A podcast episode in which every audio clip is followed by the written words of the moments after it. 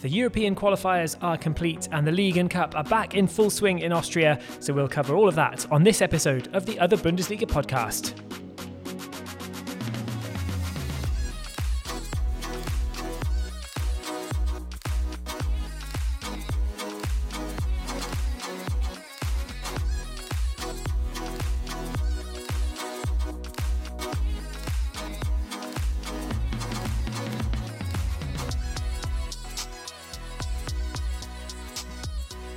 Very warm welcome back to the other Bundesliga. We're here again at the Long Hall Pub and Kitchen. As always, our happy home for this podcast. My name's Tom Midler and I'm joined today by Lee Wingate. Uh, no Simon Clark this time. You were missing last time, Lee. Glad to have you back on the pod. How are you doing? I'm glad to be back on the pod.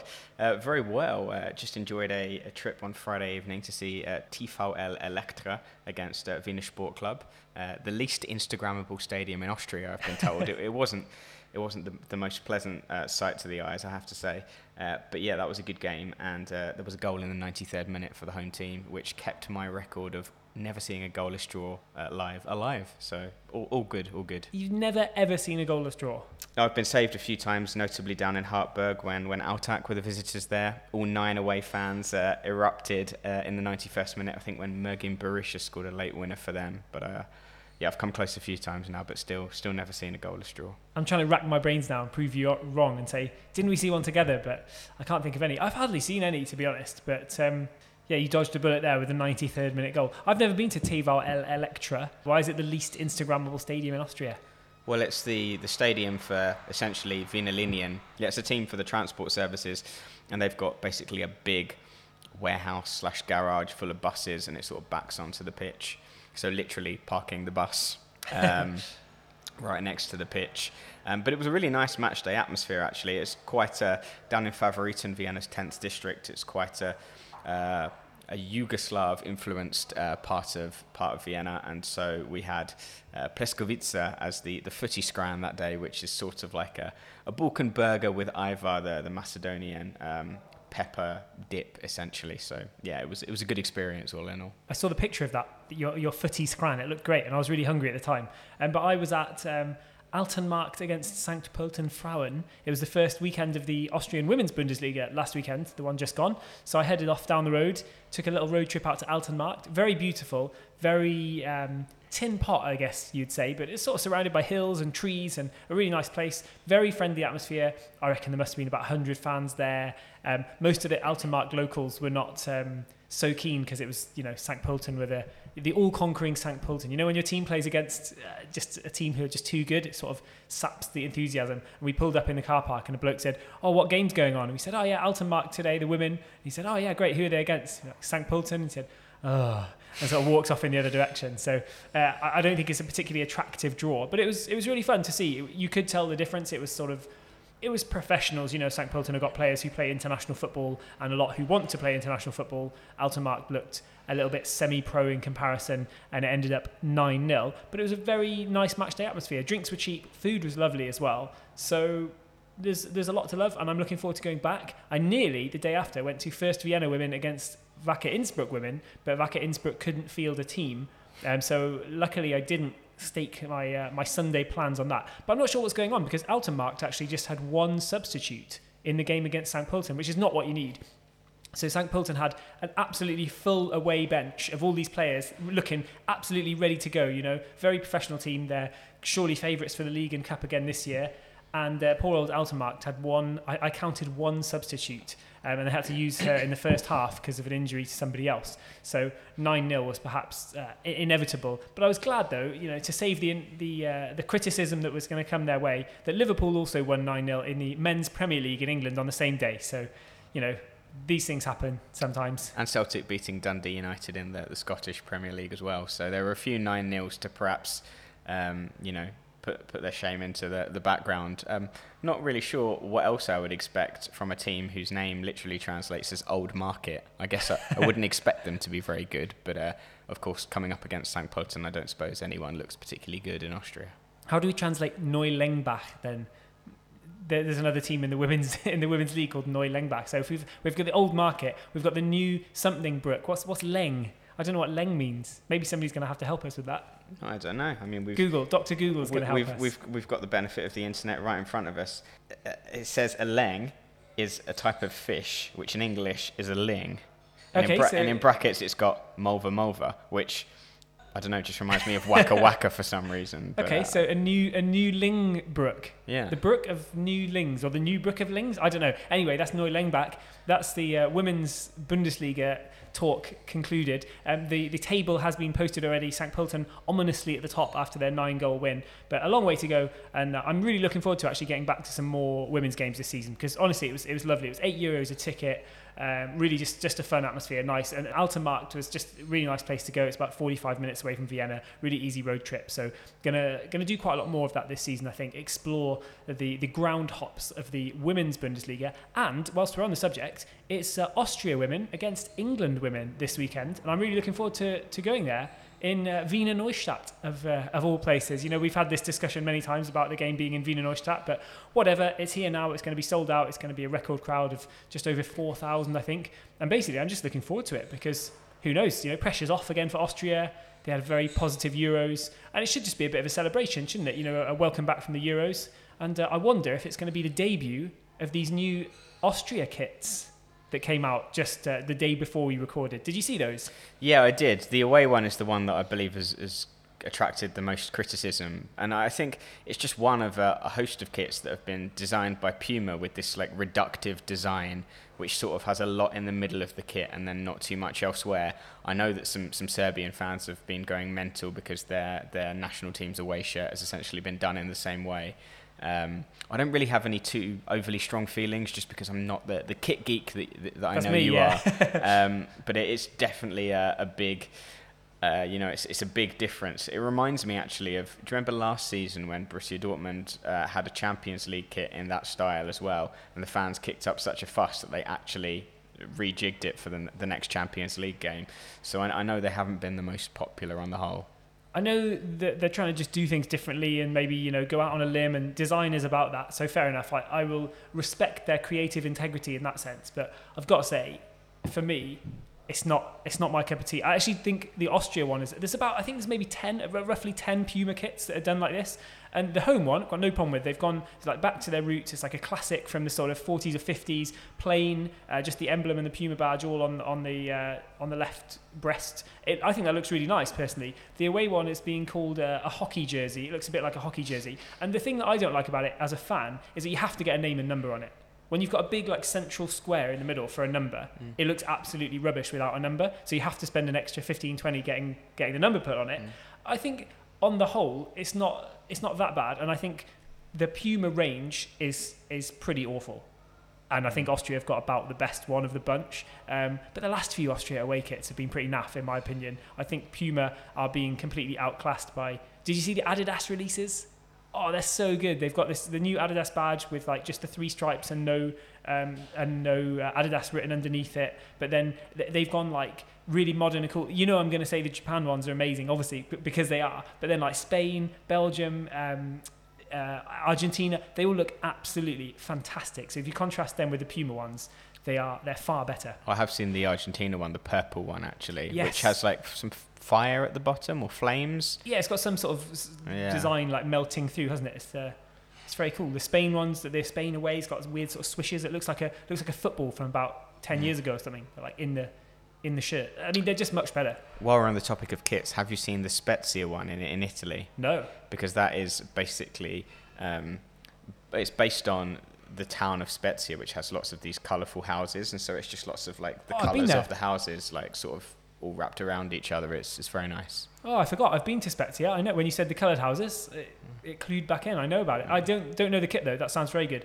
Does it beat? If we're going for Italian kits, does it beat? Was it Pescara Calcio a couple of years ago, and they had they got Luigi designed five year old Luigi designed that kit with like a dolphin and a, and a rainbow and a, and a Uh, football. That was that was pretty special. No, I'm not sure it surpasses that. Anyway, I've I've diverged into the world of kits. Yeah, enough enough tangents maybe. Yeah, I've gone off on a tangent into the world of kits. Anyway, enough about that. I do hope Austria use their new kit against England, and I hope it's the home one at least.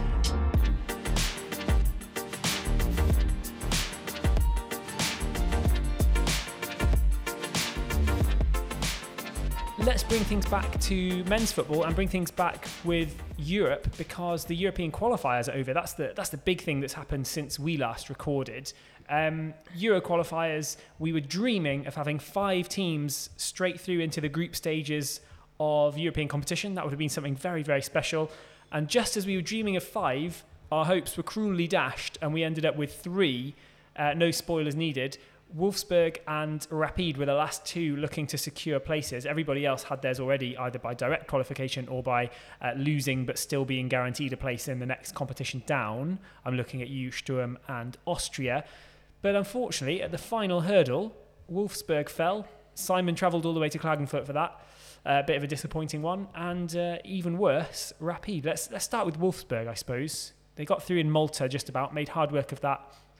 Got through in the end with a 4 0 away win in Malta to then play against Molde, and that looked like a hard tie, didn't it? But then they won away in Norway, and we were dreaming big. Yeah, we were, um, and I think that's why not only the defeat, but the scope of the defeat, uh, a 4 0 hammering at home, really came as a bit of a surprise. Perhaps it shouldn't be that much of a surprise when you consider that it's come on the back of a very, very poor start to the league. They were bottom until this weekend. They were the only team that hadn't won until, until this weekend passed. Um, but nonetheless, given their European exploits over the past few seasons, and you know the likes of Feyenoord and, and Roma, they've had Gladbach, they've had these amazing performances. It was a little bit uh, disappointing. Uh, perhaps, perhaps that is also just because we've we've had these raised expectations now because of how Austria has fared over the past few years. But yeah, I, w- I was hoping they would make it through. Sad that they didn't. Dare I say it? Are they missing Michael Liendl? the kind of experience that he brings. I know his skills were just about starting to wane, but he was still quite influential last season, even if he was less influential than, than in previous years. Yeah, I think not only the creative sort of output or input, I suppose both apply on the pitch, but also I think his, his sort of dressing room influence as the talisman will, will be something that is is, is being sorely missed in, in Wolfsberg. I suppose he was he was the, the sort of link between the coach and the and the players on the pitch. Um, and yeah, I think definitely a big absence. Certainly when it comes to looking at the assist charts, it is a little bit noticeable that Michi Liendl's name is not at the top of them. Yeah, and moving back to the capital, Rapid Vienna also at the same hurdle, the final playoff to get into the UEFA Europa Conference League. They drew a really interesting tie. They snuck through the previous round, did well to come back and win that game against Neftchi Baku, um, and after getting through against Lechia Gdansk as well, you thought they'd overcome some pretty tricky hurdles. And then we saw from elsewhere Vaduz from Liechtenstein, from Little Liechtenstein, where we were not that long ago. We were at Vaduz's stadium only a couple of months ago at the end of last season. Uh, without permission. Without permission, that's true. We got kicked out of Vaduz's stadium. Apologies for, for just uh, walking in there and, and, looking around. But um, they got through sensationally against Konyaspor in Turkey with a 4 2 away win. Rapid, though, they wouldn't be surprised by the plucky underdogs from the Swiss second division. Surely not. But then in the leg away in, in Liechtenstein, which sounded like a great away trip for Rapid, they got comprehensively outplayed and ended up being very, very fortunate to go away with a one-all draw. Yeah, and that was described subsequently in the Austrian media as eine Blamage, a sort of disgrace or humiliation. But I think that that, that was said never really with the true belief that they would then not get the better of the second leg. And I have to say, going to that match was was quite the experience. It's the first time I've seen a mood or an atmosphere like that at Rapid in, in, in the four, five years now, four or five years we've been doing this podcast. Um, and they really were on the front foot in that game, especially at the beginning, very high pressure start. I felt that Vaduz were, were literally at, at one point hanging on, and suddenly Rapid just seemed to drop off. I don't know if Vaduz sussed out the way they were playing, but the threat almost dissipated instantly around the 15 minute mark. And from that point on, somehow you just felt that there was something in the air that night and, and, and that Vaduz were going to do it. Yeah, and uh, do it they did. They went 1 0 up in the first half, just as they'd done in the other leg. Um, but unlike that one, Rapid couldn't find the way back, and they got an early red card as well, didn't they, Rapid? So uh, a few too many red cards this season, costing them at important times. And uh, yeah, Vaduz snuck it 1 0 uh, amazing scenes at the end with, with Liechtenstein creating a bit of European history. Yeah, all the players and, and coaches sort of streaming onto the pitch in the sort of post penalty shootout celebrations that you, you usually see at international tournaments. A big moment for Liechtenstein, but from from our Austrian perspective, it was just quite interesting to see the reaction of the crowd. There were ferocious boos at the final whistle, which you might well expect. They they'd been there at half time as well. Um, but the anger, the ire seemed to be directed at the president, uh, Martin Bruckner, and, and, his board, rather than uh, the coach, Ferdinand Feldhofer. And, you know, usually the first axe to fall is on the coach's head. But but this time it really seemed more deep rooted at, at Bruckner, who's who's been in charge for three years now. And the protests continued outside the stadium. I didn't leave the stadium until a full hour after the game because I went to the the Vaduz post match press conference in the hope that it would be crashed by the players with champagne. Uh, did not materialise sadly, but when I came out of the stadium, there were still large swathes of fans waiting outside, some with signs, some shouting it was a it was a really sort of bitter mood there that evening. Do you think? Obviously, there's been a lot of repercussions since this game. We'll talk about those in a minute. But do you think had they won this game and, and snuck into the Conference League as they probably should have on paper, or definitely should have on paper, um, would that be papering over the cracks, or, or would it look a little different, or a lot different? You know, with a few extra million in the bank, would that have changed things? Was it, was it one of those games that was sort of decisive of their season? Because Rapid were playing it before. They were saying, ah, yeah, you know, look, this is the game of their lives for Vaduz. Um, and for us, we've got to make sure that we have the same mentality. But apparently they didn't.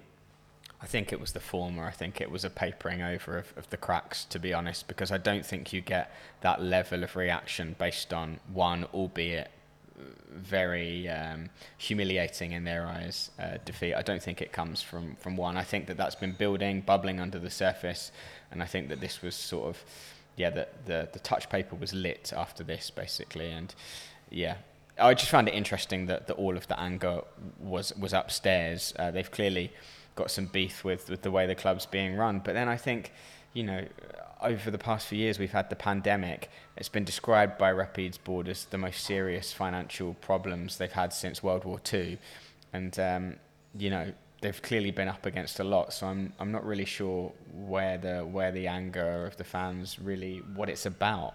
Yeah, they've also been at pains to suggest that you know the clubs survived the Corona pandemic in the best financial shape possible basically that they've they've got through it on a pretty stable financial footing it's it's just frustrating to watch, isn't it? Because we felt earlier on in the season too, even when they were top of the table, we felt like they were somehow just uh, they were on thin ice away from a crisis. And it was an interesting month, the last month or so, because had a few results gone their way, maybe not just the Vaduz one, but had a few other results gone their way, they could easily be top of the Bundesliga table. They had a fairly easy start on, on paper to the to the Bundesliga calendar and they could be top of the league let's say they could have got through uh, after all those rounds into the European group stages and, and, things would be looking a lot rosier but we knew we sort of felt somehow that they were on thin ice and as it turned out they, they did fall through that thin ice and now there's been a lot of repercussions and, and the board have basically said they're not going to stand again for election in uh, in the autumn yeah, I think the thing that's interesting about that is I believe Mr. Bruckner was the only person that put himself forward for election.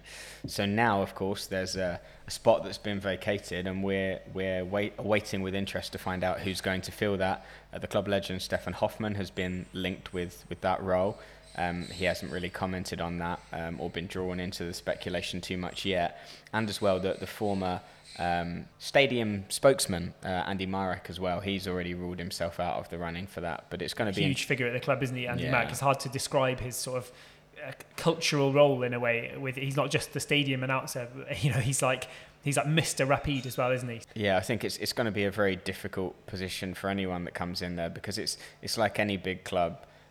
The expectations are for whoever is in whatever role to to do things very well and very quickly, um, and uh, you know Rapid is, is a big project. There's a they have a lot of player turnover. It, it's very hard to get the continuity there in terms of the playing staff that you need to challenge for trophies. But the fans are so desperate for a first trophy in, in almost 15 years now. So it's a, it's a bit of a sad situation to see the club in. Of, of course, they're, they're faring very well compared to many other Bundesliga clubs, but it's the best supported and arguably biggest club in Austria.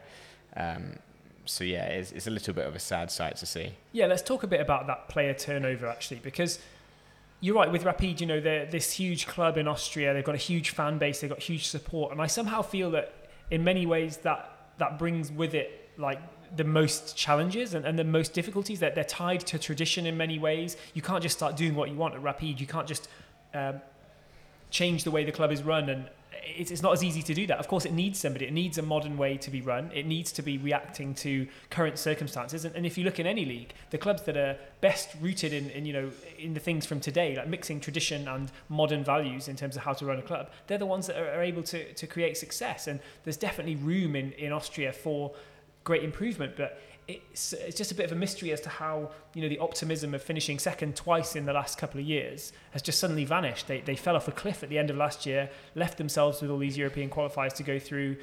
Now they've missed out on Europe. I just feel it's a bit of a shame because if you look at some of the good young players that they've been bringing through, uh, left on a free at the end of mm. last season. It's a very good young defender who could have been their sort of first choice centre back for the next couple of years.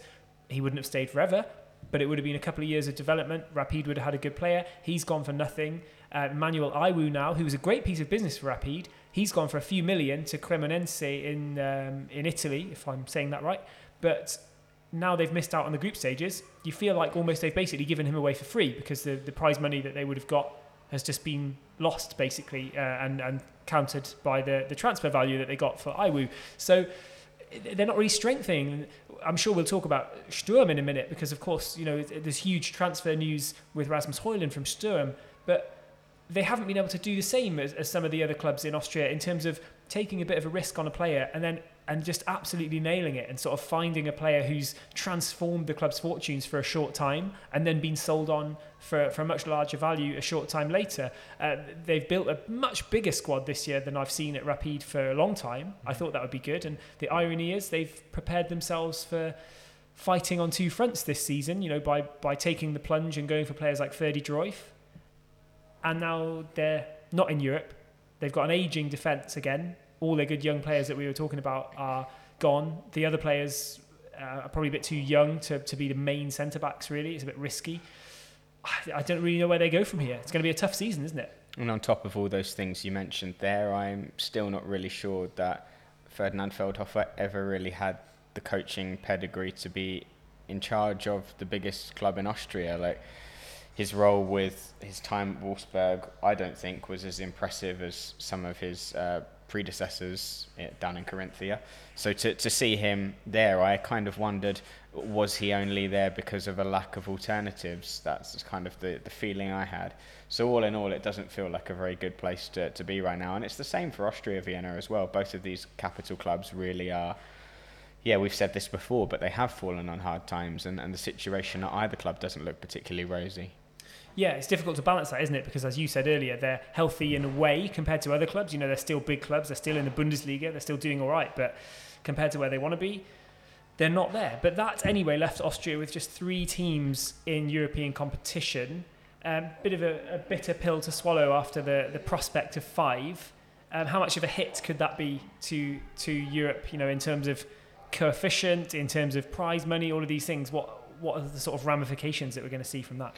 Well, we've seen Austria do very well, and I would say surpass its its expectations significantly over the past few years. And so, any damage done by recent results and failure to qualify is is not going to be, in, you know, have uh, huge repercussions overnight. But of course, over time, these things will change. We've already seen Austria uh, drop down from eighth to ninth in the in the UEFA association coefficient at the expense of, or you know, they've they've, been uh, leapfrogged by Scotland. Uh, Belgium are coming up fast. Norway as well with with Bodo Glimt's excellent run and, and Molde beating Wolfsberg as well. So I think over time, if, if this trend continues and we are going to have fewer clubs getting points this season, we, we could see a drop out of the top 10, which of course uh, would be a blow. But as we've we've been saying to each other privately recently, I think a lot of the disappointment now is because we've had such increased expectations over the past few years that this seems like a downer. But bearing in mind, three teams in Europe for Austria five years ago would, would not have been bad at all. It's just been a, a golden period, and I suppose realistically, we can't expect that to last forever. I think you're absolutely right on that. You know, it's, it's hard to keep in perspective sometimes when, when we're disappointed about these things. My silver lining for this European campaign would be at least that Wolfsberg got through a round, they won in Norway, they won in Malta, they got a draw as well. So they picked up a few points from the coefficient. They picked up a little bit of prize money along the way. Obviously, it's disappointing not to be in the group stages where all the, the big cash is going to be and the big points are going to be. But they got something. Uh, Rapid as well, they got through two rounds with a couple of wins under their belt before they did eventually get knocked out. So it's at least something because in the past few years we have had Sturm, we have had Austria go out in their first qualifying round with two defeats in a row and just you know they're they're taking away coefficient points without providing anything. So at least it wasn't completely flatlining um, for one of the teams. But it's just that feeling, the lingering feeling that I thought we were going to get four teams in competition at, at least, and, and not just the three. Um, and then we look at the groups now. We'll move to those.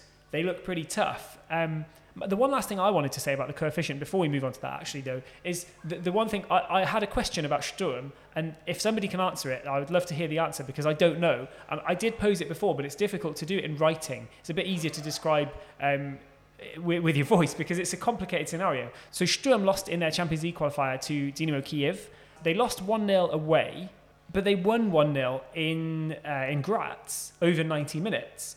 Do they get the points? I don't know how much, but you get a few hundred thousand for a win in Champions League qualifying, and you get a coefficient point for winning over 90 minutes. So, so Dynamo got that for winning their leg 1 0 over 90 minutes. Sturm did the same thing over 90 minutes. Do they get those points for that? Or, as I believe the case to be, do they get nothing because they eventually lost 2 1 after extra time? Somebody said it was calculated after 120 minutes. Somebody said it was calculated after 90. I don't know. I can't find it out. Nobody quite understands the question. it's a bit convoluted, but if anybody knows the answer to that, I'd like to know because, you know, it's, it's a bit of money. Not that Sturm care about money right now because they've got a massive windfall for Rasmus Højlund.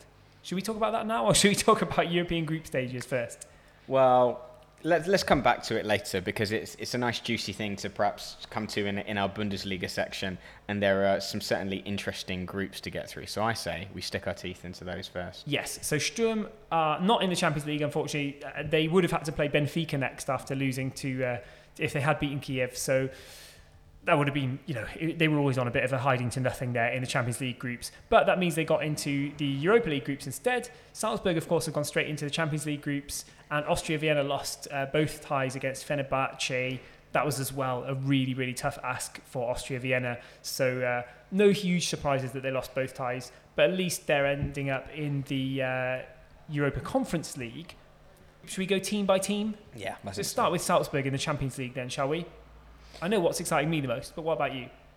Well, I, th- I think that the the prospect of playing the Italian champions, AC Milan, who I know you've seen um, in action against Wolfsberg in a friendly recently, and I, I think impressed you quite significantly. I think that's going to be interesting. The prospect of a, a, trip to the San Siro for us personally as well um, is, is a standout game. Of course, then you've got the, the English uh, attention from, from Chelsea. It's what we always want, isn't it? Absolutely, we want you know we, we want a, that link between our adopted homeland and our, our actual homeland. That's that's always nice, and as well to see them play Chelsea is good because I think Chelsea are one of the teams. We've had Spurs out here, we've had Liverpool, we've had Manchester United, Arsenal, Arsenal as well, West Ham. West, yeah, of course, West Ham. Um, so it's nice to, to see a new team as well. I think that's always the thing we hope for personally from the draws, isn't it? Like Napoli again. That's uh, kind of how we usually react. And Dinamo Zagreb's an interesting one because it's not far from here, um, and they've shown quite recently what they are capable of in Europe. They finally stopped the Bodo Glimt train in qualifying as well. So, all in all, I think it's an interesting group. Uh, I think it is probably too much. I think it's fair to say this isn't Salzburg's best ever crop. Um, it might be a little bit too much to expect them to replicate their achievements from last year, where they got to the knockouts but it's certainly going to be intriguing. Massively fertile ground as well, though, for somebody to become a new star. Because I think you're right. I don't think there's quite as much excitement about this Salzburg crop at the moment. Of course, Benjamin Šeško picking up a lot of uh, credit, you know, Moritz Kjærgaard, I'm just thinking of a few of the players, and there's a lot more talent in there still to come through. Uh, Dijon Kameri, there's loads of young players. You I mean, you could literally pick out anybody in that Salzburg squad. But as was not the case in the last few years. There's no sort of big senior names, or, or, still very young to say senior, but there's no big names that stand out above where it's like, oh, these 10 players are potentially developing, and these two guys, watch out for them because they're absolutely amazing. So it's, it's kind of the ground is really open for somebody to put themselves forward in this Champions League campaign. And I think that does make it quite exciting for Salzburg. But also, yeah, you're right in terms of just the pedigree of knowing what kind of talents they've got at their disposal. It's maybe a little bit more of a raw team this year, um, and I think that will make life more, even more difficult than it already was when you're playing Chelsea, when you're playing Yeah. AC Milan. But at least Zagreb is close. You know, for me, it's not a super exciting draw, but at least it's got the geography. So I, I give that, you know, it's an eight out of ten draw for me. We can easily go to Zagreb. It's a very solid draw. I would just come back to the point. I think they do have a couple of standout names there. I think at the moment, Moritz Kjærgaard and Lukas Sucic are the two that, that stand out to me.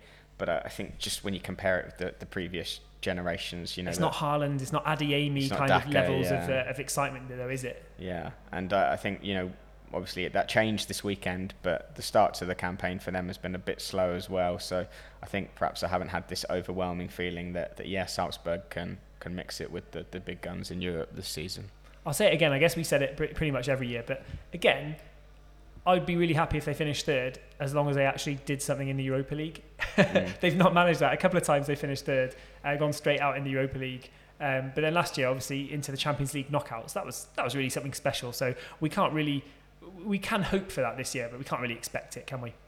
No, and I, think it's also important to, to because they're such a selling club when it comes to other teams in Europe. They've got all of these talented young players coveted around the continent, and they often tend to lose players over the winter as well. I'm looking at, at Haaland, at Szoboszlai as well, um, and when they lose these players, it obviously makes it much harder to to you know keep going at the same level after the winter break when the knockouts come around. I think that could partially describe why they've tended to struggle dropping down into into the Europa League. Yeah, I mean, this year as well, they've lost players from key positions in midfield. They've done that before as well, but if you lose a winger or something, you know, they're they're not necessarily as influential in your overall game. Yes, of course, they're influential players and very good players, but losing a centre forward is uh, kind of you're always going to be replacing or trying to replace a centre forward. But when you when you lose lose like key centre midfielders, defensive midfielders and stuff, it can somehow have a, a more have a larger impact on sort of steadying the ship for the next season. I think and their defense does look a bit more exciting. There's still loads of players coming through. Fernando's looking good. Capaldo's looking good. You know, there's I think there's the, the squad depth is still very very strong at Salzburg. It's very very good. But um, yeah, I'm really interested to see who stands out, if anyone. But to to actually usurp AC Milan or Chelsea would be absolutely huge this season.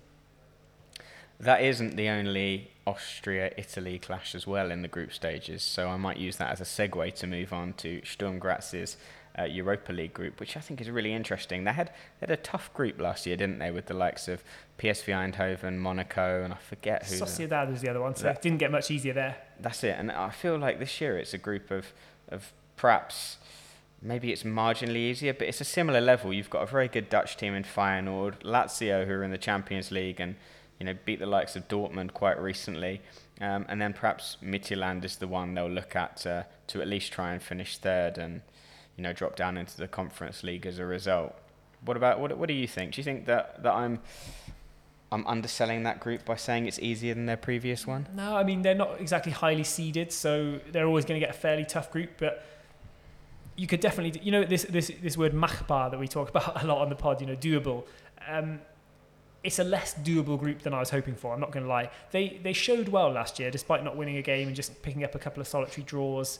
Um, can you say a couple of solitary draws? Is that even a couple of solitary points? I guess I don't even know if you can do that or if it's just all an oxymoron. But anyway, they showed quite well last year, and I'm looking for them to, to go a step further this year. But it is a tough group, very much so. It's not easy in the Europa League. You know, there's some big name teams now. European football sort of expanded its group stages.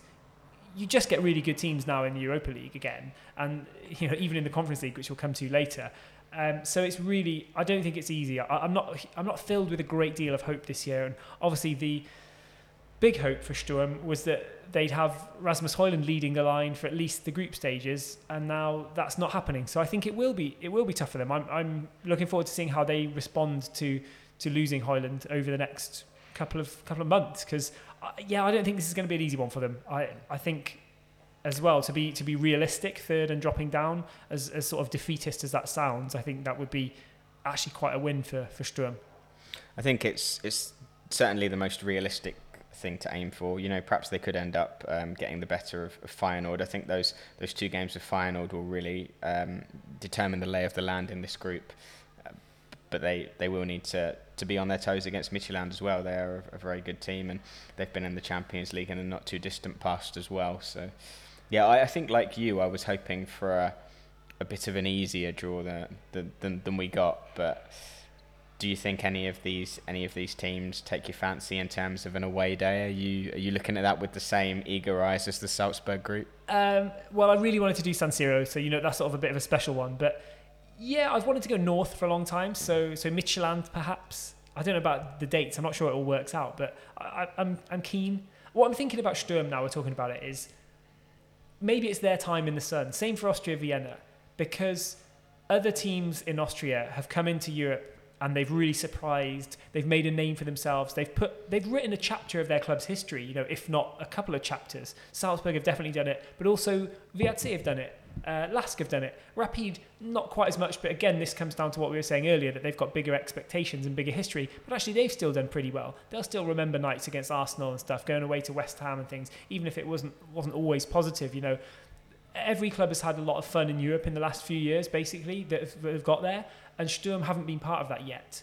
The home win against Dynamo Kiev was, was a kind of glimpse that European football can work in, in Graz, and I'm hoping for them that, that they can just sort of get get a foothold in this group and, and have some memorable European nights because you know even in the Conference League last year, Lask had a bunch of memorable nights and maybe it's their turn. So, so yes, I'm looking forward to some of those away days, and I go in with no expectations for for Sturm, and uh, uh, whatever will be will be. I hope they just have a good European run, basically. What about Austria Vienna then? The Austria Vienna group in the Conference League has, for me, the standout, most ridiculous draw uh, of the lot, and that's the one against Villarreal, because this is the Conference League, people. This is the third tier of European competition and Austria Vienna have somehow managed to draw a team who were like a whisker away from reaching the Champions League final last season. I don't understand it. I know they're not traditional Champions League finalists or anything, but still, Villarreal, that's a, a seriously talented team. They, they had that Liverpool team on the ropes in the semi final.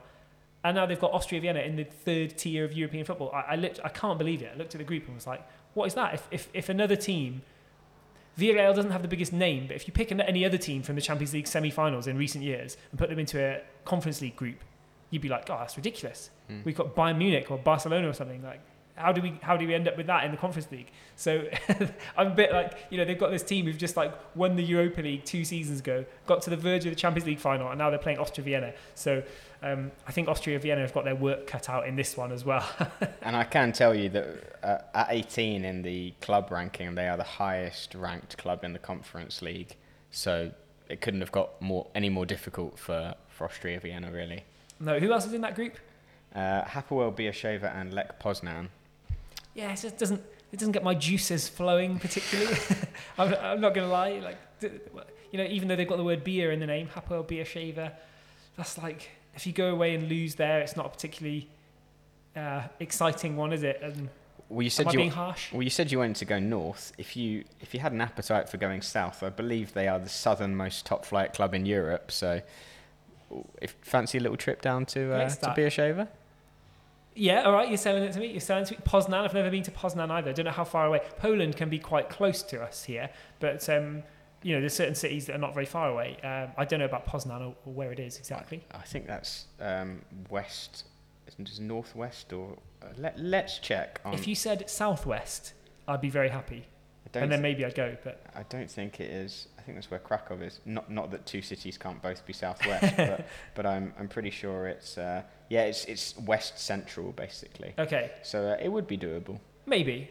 All right, I'll, I'll refer to the calendar and see if we can fit it. The, the, talking about the, the Puma kits from earlier, Switzerland has got like a calendar on the front, hasn't it, of their away kit? So, sorry, it's a bit of a niche reference. They've got like this box on the front with number in the middle that just looks like the calendar emoji. So, I'll check my check my Switzerland away shirt and see if I can do any of these group stage draws. Lee, you're looking at me like I've just I've just been very confusing there. So apologies for that. Uh, are you going to do any away trips? Are we going to do some some group trips together? I think it's got to be the San Siro that's right up there. I might hop over the border, go back to Vorarlberg and have some, some more apple juice and, and take in a game in, in Vaduz while I'm there. Um, but yeah, yeah, I'm not sure. This doesn't overall. This doesn't have the same appeal that previous draws involving Austrian clubs have had. I don't know if that's because there are few, there are fewer clubs involved and therefore fewer opponents, or the opponents just aren't as glamorous. But but besides Salzburg, Milan, and Chelsea, there's there's not too much for me there. It wasn't a top draw draw. Um, are we are we adopting Vaduz then as as our local you know local neighbours in in Liechtenstein? And are we allowed to adopt Vaduz if we don't adopt like Slovan, Bratislava and stuff, seeing as they're just also... uh, Bratislava is like an hour away from Vienna. Vaduz is like seven hours away from Vienna. But they're so close to Austria that, you know, can we Yeah. claim them as our own? I mean, the difference being that Vaduz have previously competed in the Vorarlberger Liga in Austria uh, back in the back in uh, many many many decades ago. So I think we've we've got more historical claim. Not that those words ever sound good, um, but we've got more historical claim to them than than Slovan, for example. Put them in the British Museum, mate. Put them in the British Museum. Okay, um, yeah, all right. I'll, I'll adopt Vaduz as well then to make it a bit more interesting. Um, but yeah, it's going to be nice. But you're right. It's, it's not probably not quite as exciting as before. Um, shall we use that opportunity to to take a little break, play a bit of music, and come back to talk about the Bundesliga? Absolutely.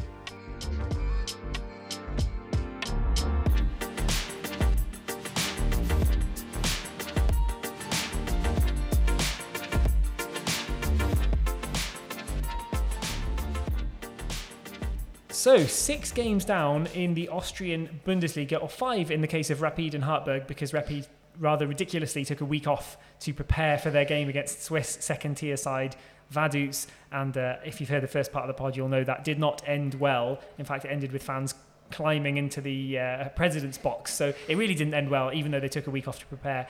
Nonetheless, um, there have been some surprises and some, some positive surprises in the Austrian Bundesliga.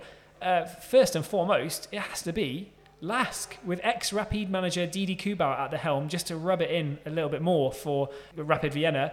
Didi Kühbauer's taken Lask to the top after six games. Five wins, one draw, which involved a late equaliser as well against them. So they could easily be looking at maximum points. They've got, I think, the two highest goal scorers in the league at this stage, and they're just they're just playing brilliantly. I think one of the things we all love about football is that it constantly throws up new scenarios and things we haven't seen before. And obviously, none of us had ever seen a Didi Kühbauer smile before. And it is it's very refreshing to see him grinning from ear to ear on the sidelines. I don't think any of us expected this at all, did we? Like, going back to our pre-season predictions, I think I was pretty much doom and gloom at, on Lask. And um, it's been a revelation to see how well the key existing players, the likes of Goiginger and Nakamura, have have linked up with some of the new players. Like, um, well, of course, I have to mention Marin Ljubičić, don't I? After all of these goals so far, what is it? Nine in, nine in six, ten in six, something, like, like that, that. across league and cup. Yeah. Yeah, so it's um, it's been a roaring start to the season and just has come totally out of the blue for me. Yeah, and Nakamura, somebody you picked up, you know, he was growing in his influence in the last couple of, uh, in the last season at least, but now looks absolutely brilliant. So, whilst we looked at the transfer policy at Lask this summer, it appeared that they were weakening. It seems like they've just managed to sort of refresh. You know, the old era of Lask for the last half decade or whatever has been a very, very successful one in, in full terms. You know, last season was the only really disappointing season that they've had for a long time. Um, and they managed to sort of see which players were, you know, were still trying their best, but perhaps not quite fitting anymore, or not quite having the same passion or belief for the, the last project that they once had. Um, and they moved some of those players on, and they've managed to to sort of grow. And uh, but they seem to be playing really good football too. They're, they're scoring goals with no problem. And you know, we talked about this a lot, but they had this massive problem with chance conversion last season. I think they had the like the biggest discrepancy by an absolute mile, way ahead of anyone else in terms of xG to actual goals they were so far behind their xG. Mm.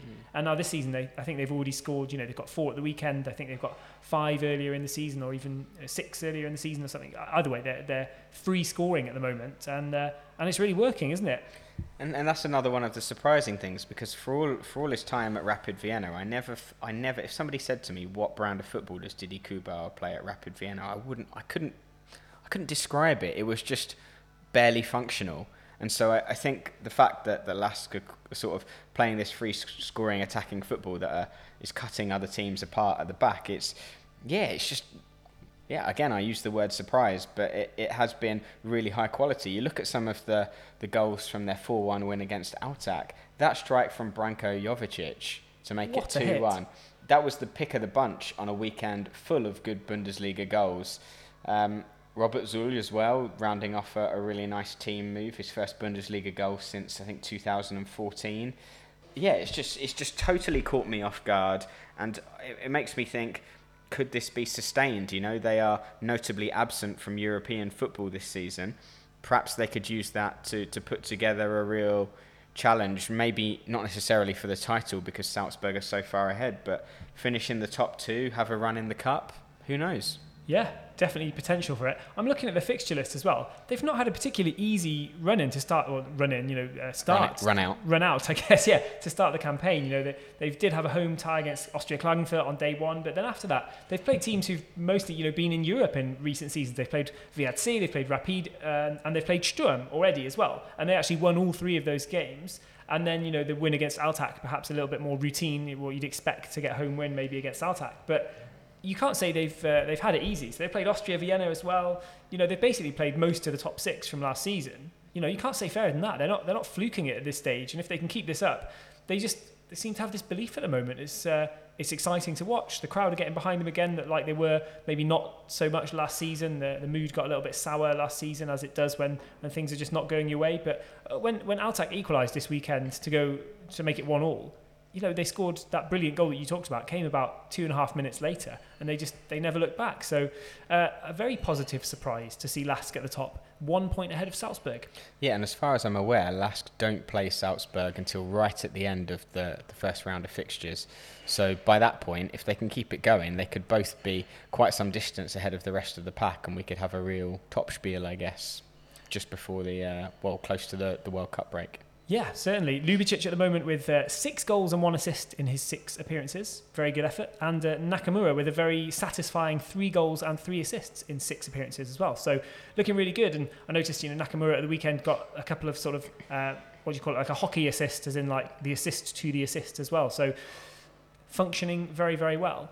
Um, Salzburg in second, you mentioned that they had a little bit of a slow start to the campaign, but they hit their stride this weekend, didn't they? They uh, up against high-flying Austria Lustenau, promoted team, surprising everybody, but uh, they, they rather blew them away in the end with a 6-0 win.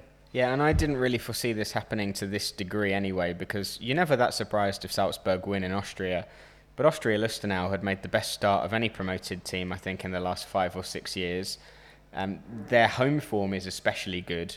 You know, on the road they haven't. I don't think they've done as well. But their home form, that's a real fortress, uh, right next to the Swiss border. It's a tough place to go, very atmospheric, and Salzburg just seemed to, yeah, just to completely um, cut them apart. I think, I think the first few goals from Salzburg were really quite nice, and then I think their heads dropped at Lustenau, and there were a few mistakes there um, that that allowed Salzburg to turn a comfortable win into a rout uh, that perhaps didn't entirely reflect the balance of play. Um, but nonetheless, 6 0 hammering, you can't really ask for more than that on the road. You can't. And uh, youngster, to, to briefly talk about Austria Lustenau, because they're not going to get too much of a shout after losing 6 0 just before recording. But Brian Teixeira, uh, top uh, goal scorer, top scorer in, in terms of scorer points, sorry, in the league so far at the moment with two goals and five assists. And uh, even though it was against Salzburg, he did create several shots on goal for Lustenau as well. So he could easily have got another assist even in this game. And just uh, looks to be a revelation, looks to be flourishing in, uh, in the top top flight in Austria, doesn't he? Yeah, he's been the stand-up player for me for Lustenau so far in, in what has already been a very bright campaign. I think what Markus Mader, their coach, will really be hoping for is that they can get back to where they were before this Salzburg game and the heavy defeat doesn't sort of set them in a rut where they're, you know, the heads drop a little bit and, and they, they start dropping points because it was a hammering. Uh, but but overall, it's been a very very good start, and I think they've been a great addition to the Bundesliga as well. They certainly have. Uh, you know, they won't be the only team to get hammered by Salzburg this season. They've got to just shake that off and move on. But from the Salzburg perspective, I was pleased to see six different goal scorers. That's always quite satisfying in a 6 0 win, isn't it? Fernando got the penalty to start it off. Kjærgaard got an excellent shot from outside the box. We don't see him hit long range strikes very often, but that was a really good one.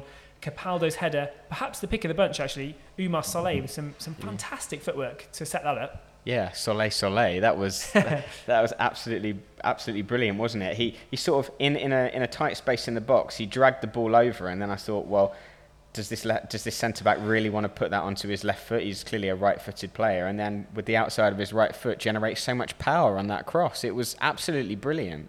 Yeah, and he sort of did it all in one motion, where it didn't look like the cross would be possible as, as his foot was sort of coming down and then sort of flicked it up onto Capaldo's head. It was a really, really lovely piece of work for that goal. Okafor had a bit of an easy one, didn't he? But then uh, Adamu, Junior Adamu, another player with, with a lot of potential, you know, could easily be the next sort of Karim Adeyemi if, if things go right for him. And uh, Dijon Kameri with a goal and an assist as well. Uh, an excellent pass for, for Adamu's goal. So, uh, yeah, very, very satisfying all round game. I've been picking Salzburg each match for, for the last couple of weeks. I'll say this is the one where they're going to hit the stride. Now they'll do it. This one against Lustenau, I, I thought, nah, probably not now. Mm. And then they did. So there we go. They're back. But they still they still are in the unfamiliar position of looking up at the leaders, and uh, for as long as that continues, I think we will be happy. Not because we favour any team, but because a title race is always welcome, especially in these parts. Absolutely. Um, it was a stunning weekend. 26 goals across the six games on, on match day six, and uh, the excitement was was spread around. Sturm Graz are the team in third, and they claimed a pretty crucial away win actually against Rapid Vienna to cap off a very miserable week in Hütteldorf. And uh, Rapid conceded a late penalty, got another red card, and Sturm won it from the spot with five minutes to go. I thought the penalty looked a bit harsh. What do you think on that one? It was there wasn't much in it, was there? It was a, a, a soft one, I'll say, for a red card and a penalty. Yeah, especially because we, we talked about sort of. Uh, there's been a lot of talk about getting rid of this idea of double punishment in, in football, like a red card and a penalty, because the red card completely changes the, the game as well, even though it was quite late on in this case. I did not think it was a penalty at all. It's a perfect example of you know when it rains it pours. It's been a dire week for Rapid, and it just got a little bit worse with a with a bit of bad luck. I don't think Martin Moormann really did too much wrong there. The player just runs across him, and, and down he goes. Um, I thought that that you know of uh, that, that that was just an extremely harsh decision. As you said, never rains, it pours. It wasn't what Rapid needed, but um, for Sturm, an important three points after you know not the easiest period for them either, and the confirmation midweek that uh, Rasmus Højlund has gone to Atalanta in Serie A for what is in Austrian terms an absolutely massive amount of money 17 million when people when we wrote that on twitter at first people were like have you missed a decimal point or something? You know is, is there a is there a mistake here? But no atalanta have paid 17 million. Copenhagen have let somebody slip through their grasp who's worth an awful lot of money. Record sale for sturm graz massive for, for a non-salzburg team. Um, what's that going to do to them well, they've got 17 million reasons to be happy, don't they? I mean, they've they've lost a, a, great great player, and I think particularly in the uh, in the Europa League, his his absence will be uh, very noticeable. But uh, I think it's a it's a bit of a recent trend, isn't it? That's that's twice in the in the past year now that they've bought a young forward who's impressed and been sold on for a very big profit margin to Italian clubs. Maybe this is their new their new business model. They they did the same with Kelvin Yeboah, who they sold for I think around six million to Genoa. Now they've sold Rasmus Højlund, and I have to I have to say this, Tom. It's a little bit uh, selfish for me to say this, but I'm going to say it anyway. Uh, I interviewed both of those players. So Sturm Graz, if you're looking to sell anyone for a big profit margin, then just let me interview them first, and then they'll get a big move to Italy. Guaranteed, definitely going to happen. Who I last interviewed Moritz Kjærgaard, to be fair. So watch out for that one. See see where he goes in the end. Um, lovely interviews by the way and that actually should i should use that link because uh, we did the match reviews of course for all the exciting games this weekend. So if you're wondering exactly what happened who stood out um, you can check out on bundesliga.at our english reviews of all the uh, the matches that have just happened in the bundesliga. You'll find that every week on the on the monday or the tuesday morning you'll find all our english reviews of the games. So uh, certainly if you're playing Sorare as well and you want to see who who stood out and find some stats and facts about uh, who's shining for each of the bundesliga teams you can find them uh, in english on bundesliga.at on the topic of big transfer fees by Austrian clubs, I had a look at where this ranks. So this is obviously Sturm Graz's is their, their biggest um, outgoing transfer and uh, the biggest of any club other than Salzburg. But if you include Salzburg, where do you think this ranks? Which position on the list of most expensive players leaving Austria? Mm, Salzburg, up until recently, sold a lot of players for comparatively small sums. You know, big when you sell lots of players at that amount. You know, six, seven, or eight million is a lot in Austria. But I think 17 is still pretty big. I reckon that's still top six in, in Austria.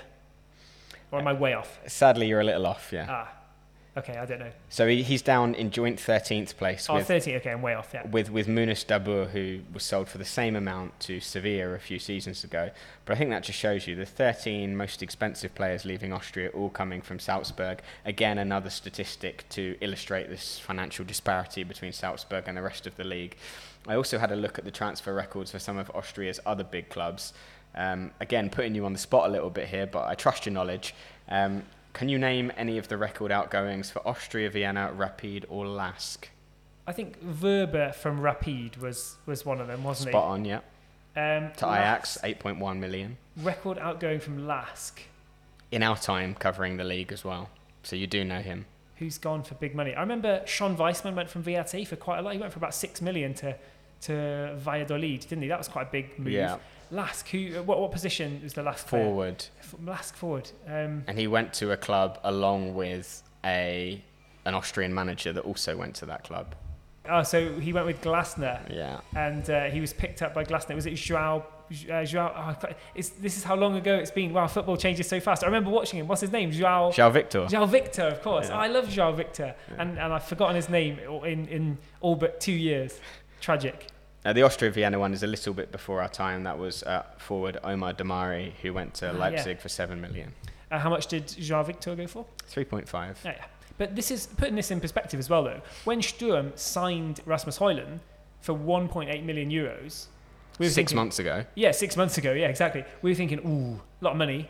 You know, that's a big bit of a not a risk, you know, but well, it is a risk for Austrian football. It's a, it was a it was a big investment, and uh, boy, did that pay off. We got some questions on Twitter asking about how they should spend that money, and I know there's there's a name on everybody's lips at the moment where it looks like that might exactly be how they spend the money or, or some of it, but we talked about it privately earlier. You know, reflecting Sturm's policy more than more than a, a specific player individually. You know, looking at players who are not really getting huge amounts of minutes and stuff, uh, unlocking potential more than buying, you know, more than like spending 10 million on on a Yeah, well, I, I. I think that is what um, what Sturm did with, with Rasmus Højlund, essentially. Uh, he was recognised as a promising youngster, but he just wasn't getting any minutes in the Danish Superligaen.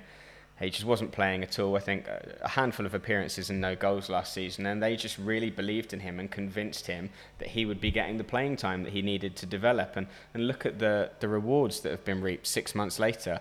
So I think if if Sturm Graz could potentially adopt that as their strategy now, and maybe they are already because they're being linked with another Copenhagen player, um, what's his name? William Böving, who I, I don't know much about, but is a 19 year old forward.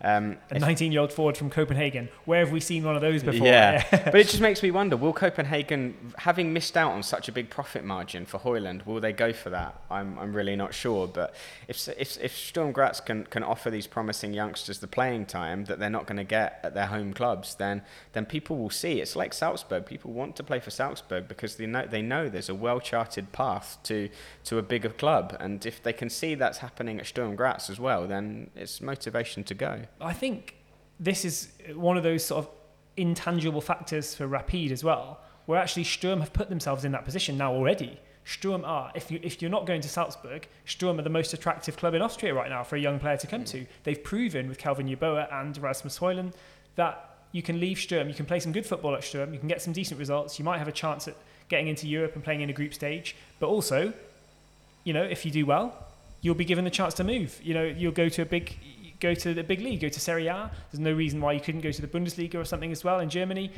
It's very attractive, and you see that not not happening as much at Rapid. You know, nobody's swooping in with double figure bids for for Rapid players, and even when they did with Yusuf Demir, that just all went completely pear shaped, didn't it, with the, this whole Barcelona thing. So. Yeah, Sturm I think have put themselves in a very very good position, and uh, it does appear that this William Böving has uh, has some kind of verbal agreement between Copenhagen and, and Sturm. So already about two and a half million of that 17 may be reinvested to Copenhagen, as you say, if they'll uh, if they're willing to do it again. But maybe they'll uh, have a bigger sell-on clause put in this time. Who knows? Maybe this will be the new trend, a bit like WSG Tirol consistently learning a striker from Serie A. Maybe maybe Sturm Graz will go go back into to Den- to Denmark time after time. Yeah, they'll become the you know they'll do what they'll do to Denmark what Barnsley have done to Austria. Maybe who knows? But yeah, Böving's played 27 times for Copenhagen with two goals. So he fits exactly that mould that you were talking about of players who are sort of showing potential, but not really, for one reason or another, not being trusted, not getting the breakthrough yet, not getting the time. Let's see. Let's see if he makes a move. Let's see what he can do. Um, so that's Lask first, they've scored the most goals with 16. Salzburg have also got 16 goals in second, but one point behind. Sturm are third. Lustenau are still in fourth. Rapid are fifth. So we've covered the top five. Then there's a whole melee in the middle of teams that are on, on very, very close points. Everybody's now won at least one game. Now uh, got a crucial win at the weekend uh, away against WSG Tirol. Um, so it's left things very, very tight. Who else would you like to pick out, perhaps from, from down near the bottom? Because there were some more exciting games recently. Well, I suppose if there's one of the weekend's games that we should highlight, it should probably be that humdinger between the two Austrias. Austria Klagenfurt 3, Austria Vienna 3. Um, there were some lovely goals in this. I'm thinking of, well, Matthias Braunöder's shot on the turn, Reinhold Ranftl's thunderous uh, volley as well, um, and a few mistakes in there for good measure. Um, and it all ended with Andy Irving, Scottish player Andy Irving, scoring his first ever Bundesliga goal to, to seal the draw. So I think that was a, a, hugely entertaining game. If you, were, if you were over in Austria and you went to one random game at the weekend and you ended up at Austria Klagenfurt 3, Austria Vienna 3, you'd be a satisfied customer, wouldn't you? You'd be loving it. As you say, the, goal from Braunöder, we've heard a lot about Braunöder. We don't talk about him that much, but in Austrian circles, Braunöder is known as sort of one of these very talented players coming through, perhaps one to watch at Austria Vienna, which almost inevitably means that he'll go on a free transfer to Sturm Graz very soon. But um, he took that goal so well. He ran into the box, sort of skipped into the box, down by the byline towards the, the sort of post on the left hand side, managed to kind of spin around as he was chesting the ball down, and then sort of with his back half to goal, like turned around and volleyed it in. It was it was so nicely taken. It was a really really uh, uh, high quality and very technical finish. And as you say, Ranftl also tried to rival that with a, a thunderous volley from outside the box, but for me, I put this on Twitter as well. It is weird to see Reinhold Ranftl in, a, in an Austria Vienna shirt. I'm sorry, I can't, I can't get over it. So I'm doing the interview afterwards. It's just like, it's wrong. He's a Lask player. It's wrong. It's less wrong now that half of Lask has moved to Vienna, but I, I do know what you mean. I think I'll still find it weird. James Holland's played there before, so I won't find it weird seeing James Holland in a, an Austria Vienna shirt. But Gruber didn't play for Lask so long, so yeah. To be fair, he, he's like he's allowed in our in the other Bundesliga's rules. He's allowed to move to, to whichever club he wants. But Ranftl just looks looks wrong. Um, anyway, you, you're right to mention the penalty, Andy Irving first goal. But did you see how the penalty was awarded? Because this is like this is a new thing in football that's happening all the time, and it's it's a bit of a it's my bone of contention in in football now. There's this thing that you can do which gets you a stonewall penalty, and it's really annoying. Is if the ball's high in the box and you see that the defender is about to clear it, you don't even have to play the ball or make any attempt to do anything. But you just see that the defender's watching the ball, he's going to make a, a clearance on the volley or, or just kick it away, and you just have to put yourself in between the ball and the player's leg, and you will definitely get kicked and you'll definitely get a penalty. And everyone's like, oh yeah, definitely, stonewall penalty, nothing, no two ways about it. But those ones annoy me because I'm like, you don't even have to. What what would happen if there was no foul? If the defender pulled his foot away, you'd have control. You might be able to control the ball, not facing the goal. You're not doing anything. You, it's just an easy penalty win. Or should the defenders just be more disciplined? I don't know. Maybe.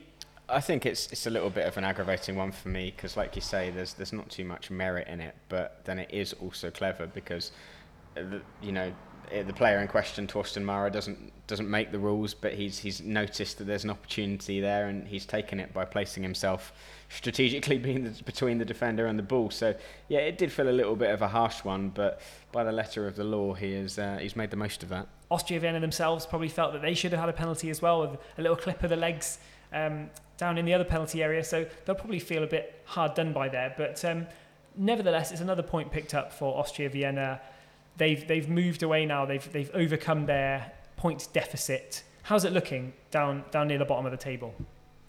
Well, there are some of the usual suspects that you'd expect to see down there. Altach, who uh, battled against relegation for so much of last season, a, a joint bottom on points with uh, with Ried, who really I think ever since they they sacked Robert Ibertsberger in April, just have looked quite poor ever since.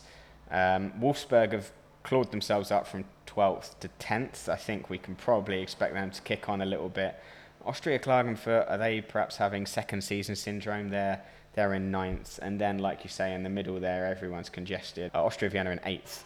Hartberg in seventh, and WSG Tirol in sixth. So it's all quite tight, and it's it's very early in the season, isn't it? You shouldn't really probably look and, and read too much into the table before match day seven or eight, but. Um, yeah, it's shaping up to be an interesting one. It is. I think the only thing that I could pick out from that midfield melee is that Austria Vienna, without their points deduction, would now be in the top six.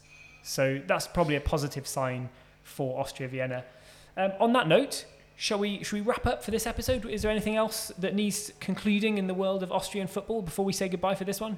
Well, it's it's very loosely related, but I would just like to say that the, the ribs that I had today uh, at the Long Hall Oh. uh, were the best ribs that I have had in, in many many years. So uh, I just thought I would sneak that in there because they were sensational. If you are in Vienna and you want to watch some football or just enjoy some good food or sit in the delightful beer garden, uh, then we highly recommend the Long Hall in Vienna's 8th district. Yes, we moved inside from the uh, lovely beer garden for the sake of volume so that you can get a, a crisp, nice sounding podcast here with just a little bit of kitchen noise and a little bit of pub atmosphere, but not too much. But uh, yeah, no, I think that's well worth mentioning. And we, we asked fairly late this time before we recorded uh, for any questions or any anything that you wanted to hear on the on the pod. And one of the questions we got didn't really relate to the pod, but it just said, if some people may be coming to Vienna, would you recommend the Long Hall for a place to eat food and drinks?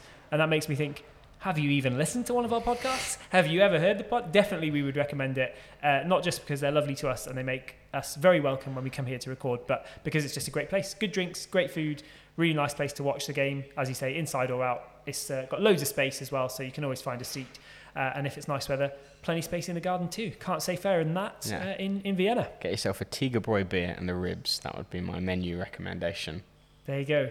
I'm salivating again. I might have to get. I might have to get another portion. All right, back to the bar with us. Thanks very much for listening to this episode of the Other Bundesliga podcast from the Long Hall. If you hadn't gathered it already, um, it's been great to be back again. We'll try to get back uh, as soon as we can. I'm off to England in a few days after uh, after watching Austria v England. I'll be uh, I'll be there for a little bit in uh, England and Scotland actually, but uh, maybe just maybe.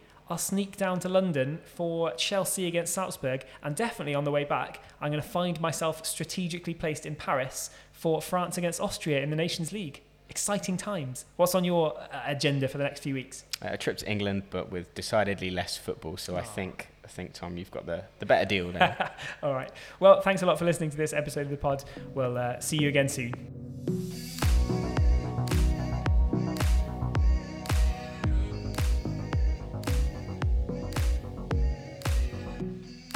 If you've enjoyed listening to this podcast, please consider leaving us a review on your podcast platform of choice. That's extremely helpful to us. We also have a Patreon page if you wish to chip in a few euro each month to help us out. That's over at patreon.com forward slash other Bundesliga. Special thanks go to Gabriel Gaber at Torngaber Studios for this lovely music and also to the Gentlemen Creatives for their other Bundesliga logo artwork.